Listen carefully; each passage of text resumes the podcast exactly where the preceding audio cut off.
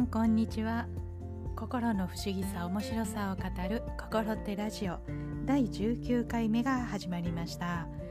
私は心っての浜田亜希と申します。本日もどうぞよろしくお願いいたします。さて歯の治療の続きですけれども また引っ張りますよ。年始あの年が始まってすぐにですね抜歯をした歯ですけれどもまだねあの腫れは収まったんですよ。ただねあの歯を抜くと大変ですよね。まだ抜いたところがね穴が開いている状態になる生々しい話すいません。うんまだ穴が開いているなという感じでね、まあ、そこはあの徐々にこう盛り上がってきて穴も塞がるような感じになるんですけどね。親知らずを抜いた時にね私親知らず4本とも抜いていますので抜いた状態の時にどのようにね歯茎が盛り上がってくるかというのはねあのだいぶ前に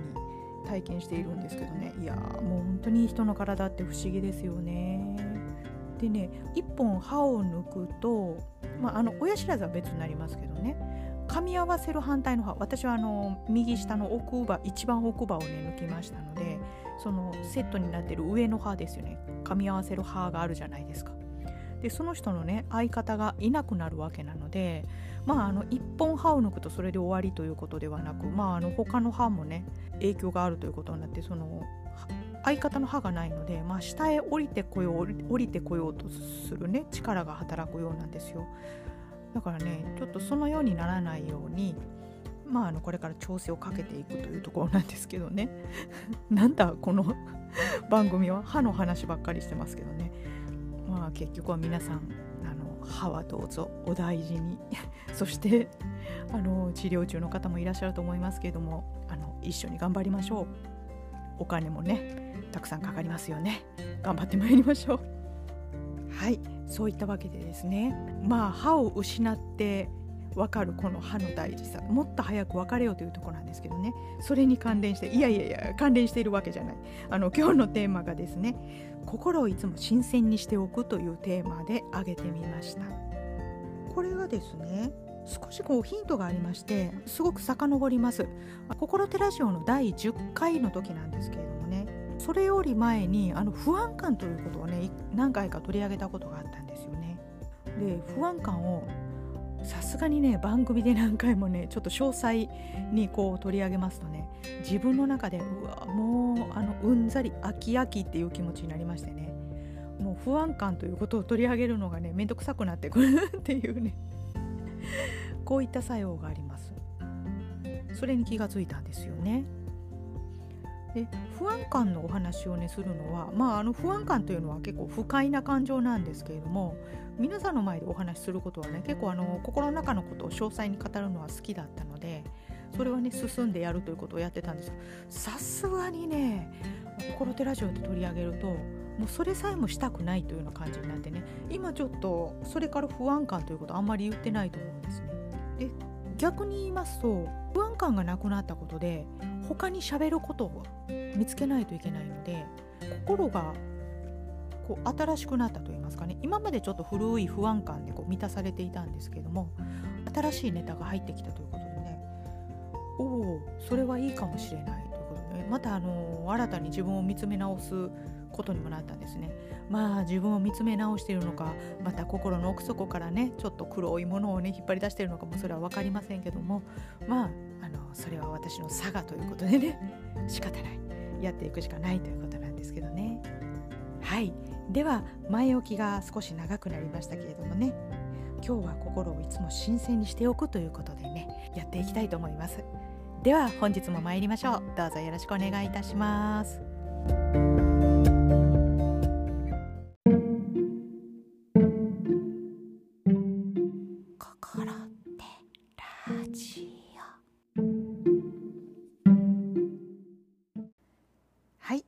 それでは今日のテーマ心をいつも新鮮にしておくということで進めていきたいと思います。で心をいつも新鮮にしておくことが何のためとかいいのか悪いのかというところなんですけどねもうすぐこんなこと考えてしまいますよ。でね冒頭でお話ししましたように、まあ、新鮮でない状態ですよね。同じことばっかりということになりましたら、まあ、悩み事といいますかね。自分の中の葛藤がなかなか動かないという感じなんですよね。でこれは私の性質なんですけれどもね。解決しないでもう自分の中でねぐるぐるぐるぐるかき混ぜるっていうのはねもう私の趣味みたいなものなので、まあ、イコールね思い詰めたり考え込んだりということにはなるんですけれどもなかなかね新しい考えが入ってこない。まあちょっとこう作品を作るということで例えますと新しいネタが出てこないというような意味になりましょうかねそういう感じになるのでまああの心をいつも新鮮にしておくというのは私にとってとても大事なのではないかなと思いましたね。そうすることによって、まあ、以前までこうぐるぐるぐるぐるかき回していたことが、まあ、実は大きな悩みではなくってもう本当にただただ攪拌していただけだとかねそういうことに気づいたりもします。だからねあの私にとって悩みを解決することというよりもですねあそういうことだったんだ。へえ悩みではなかったんだ。あなんかただぐるぐるしてたんだなってね。何かこう自分の心の中が見えたような気になるというねその瞬間がとても好きなのではないかなと思いました。それでですね今回のテーマになったきっかけがですね私ね某シャープさんのもうメーカー名言ってしまってます。念願のねホットクックを購入したんですよ。持っていらっしゃる方。いますよね。いらっしゃいますよね。はい。以前までね少し高額だったんですけどね。昨年もうちょっとねあのスタイルが変わったね。新しい機種が出た関係なんでしょうかね。ちょっと一つ型落ちがねあの結構手に届くお値段になりましてね。わーっと思ってもうあのパートナーに頼み込んでね。パートナーにお金を出してもらうという意味合いじゃないですよ。あの結構大きな機種なのでね。まあ、あのそんなものいらないだろうとか邪魔になるだろうとかね。そういう意味合いでね。反対されていたんですけれども。いやもうちょっとこうあのこの機会にぜひとかって言って私ねお料理がね苦手なんですよ。苦手だしねちょっと手が遅いんですよね。もうちょっとホットクックさんにねあの助けてもらいたかったんですよ。で美味しくできるというのをね聞いていたのでね。でこの度ホットクックさんがやってまいりました。そしてねまあホットクックってご存知ですかね皆さん、まあ、食材をねこう放り込んでおくだけで、まあ、無水調理などができる、まあ、煮込み料理などがとても美味しくできる。あの素材本来の味をねもう極限まで引き出してとても美味しいおかずができるというねそういう機材なんですけれども。いえあの私回し物じゃありません決して。ということでやってきましたらねやっぱりね一番にやってみたいのはねあの煮込み料理ですよね。だからねあのまずカレーを作りますよね。もちろんですよね。カレー作りますよね。でまああの美味しくできました。おーとかって言ってね。で次ですね。肉じゃがを作りました。で肉じゃがもねおおもうほったらかしなんですよ。もう本当に入れておくだけでね。おおとかって言ってね。でまあ次ねシチューを作りました。作りますよね。で「おー」とかって言ってね。でねその後ね、まあ、筑前煮に行きますよね。で次あのまあ葉野菜のね葉っぱ野菜あのほうれん草とかね。小松菜の無水茹でに挑戦したりとかね。ブロッコリーを無水で茹でてみたりとかそういった行為に走りますよね。はい、でまあどれもねもちろん美味しくできたんですよ。でそのうちにですねもうねさすがに煮物食べたくないでもうあの飽き飽きうんざりという気持ちになってきたんですよね。そりゃそうですよね。あーそっか。もうどんなに美味しいお料理でもねでまあどんなに念願のね機材が来たとしてもねまあそんなにねこう繰り返し繰り返しやっていたらさすがにうんざりしてもうちょっとね今あの煮物見たくもない気分になっていますからねそういったことでねああこの本当にねうんざりするところまでどちらかというとね自分で持ってきたいたちなんだなって思いましたね。で一回ちょっとこうもう顔も見たくないっていう時にならないと次のことに移れないんだなと思いましたよ。でその「心手ラジオ」のね第10回の時にも思ったんですよ。今までねその時はあの不安感という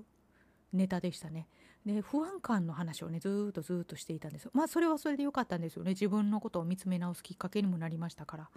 で不安感をねどんなに見つめていてもまああの解決することはない。今のことではなくあの過去のこととか将来のことで不安に思っているのでまあ全くね解決はできないことだとそこで気づいてでそのうちね何も解決しないままにもうあの喋ることすら嫌になって今あまり喋ってないでもそれでも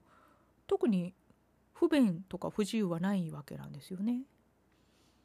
でまあそこからさらに進んでああもう自分って新しいことをするにはもうとことんもう本当に嫌になるところまでやらないといけないんだなっていうのに気づいたというねもうそういった流れになりましたね。でちょっとねあのもう関係ないんだか関係あるんだかなんですけどね私ね肉団子の甘酢あんかけが大好きなんですよ。で特にねレトルトとかね冷凍物であの好きなものとかをねこう見つけるのも好きなんですけれどもその中でね冷凍で大好きな肉団子の甘酢あんかけをね見つけたんですよあの某メーカーさんのなんですけどね大粒でですねあの一つのあのパッケージにですね6個ゴロゴロっと入ってましてね。ねそれをねすごく頻繁に食べていたわけなんですよ。でそれもね頻繁に食べていますとねやっぱりねやってまいりました。もう飽き飽きしても見たくもない。はあもう大好きなものだったのになんでと思うんですけどね。今ちょっとそこから離れてるんですけどね。まあそうですね。だからホットクックさんへの道のり。ということはその肉団子の甘酢あんかけをうんざりして離れたことによることとなることかもしれませんね。まあ心模様なんだか私の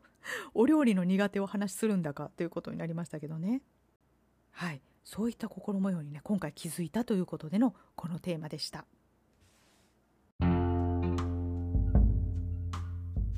はいそれでは「心手ラジオ」第19回目でしたいかがでしたでしょうか？今ねふとね思ったんですけどもね我が家でね大好きなスイーツのお店がありましてね また食べ物かっていうことなんですけどねそれがね2軒あるんですよ。また機会がありましたらお話ししたいと思いますけどね。でそれをねものすごく頻繁に食べてるんですよね。ああ怖い。もうそれさえももうもう飽き飽きうんざりってなったら怖いと思いますけどね。まだ食べ続けると思いますけどね。そうですね「心手ラジオね」まあ、ここまで続けていますとやっぱりね新鮮なネタをお送りしたいと思いますよね。寿司屋さんじゃありませんけどね。そうするとですねもうあの自分を変えていかざるを得ない状況になるので、うん、自分の心の中をねぐるぐるぐるぐるとかき混ぜるのは私の趣味だったんですけれどもやっぱり社会と関わるとですね、まあ、こういったポッドキャストもちょっと社会とこう緩やかに関わっているということになるんでしょうかねそうするとねやっぱりちょっとしたサービス精神が、まあ、私にもあるんでしょうね。うん、やっぱり新鮮なネタを新しいネタを、うん、新しい浜田をというようなね欲が出るということでねまだ新しい自分に出会った感じがしますけれどもね。はいでは「心手ラジオ」ではお便りを募集しています。ご質問やご感想などどのようなことでも結構です。番組詳細にメールアドレスを記載していますのでぜひそちらからお送りください。では心手ラジオ次回もぜひ聞いていただければと思います。心って浜田亜希でした。本日もありがとうございました。ごきげんよう。